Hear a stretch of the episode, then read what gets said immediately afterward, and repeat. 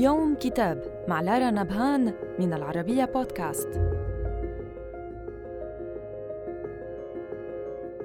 كتابنا اليوم بعنوان الحزام والطريق، إحياء للماضي أم استشراف للمستقبل؟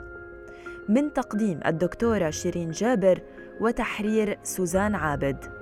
يتضمن الكتاب مجموعة من الدراسات والأبحاث التحليلية والاستشرافية حول مبادرة الحزام والطريق الصينية التي أطلقتها الصين عام ألفين وثلاثة عشر بهدف إحياء طريق الحرير القديم والانتشار الممنهج من خلاله في بلدان الشرق الأوسط، وضخ استثمارات هائلة لإقامة مشروعات متنوعة تدعم وتقنن الوجود الصيني هناك.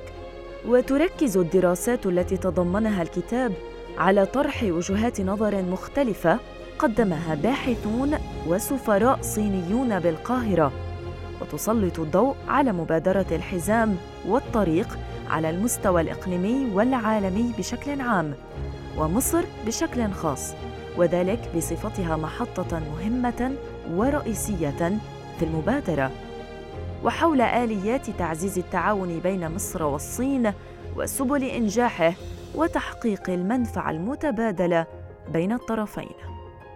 صدر الكتاب عن مكتبة الإسكندرية، وإلى اللقاء مع كتاب جديد.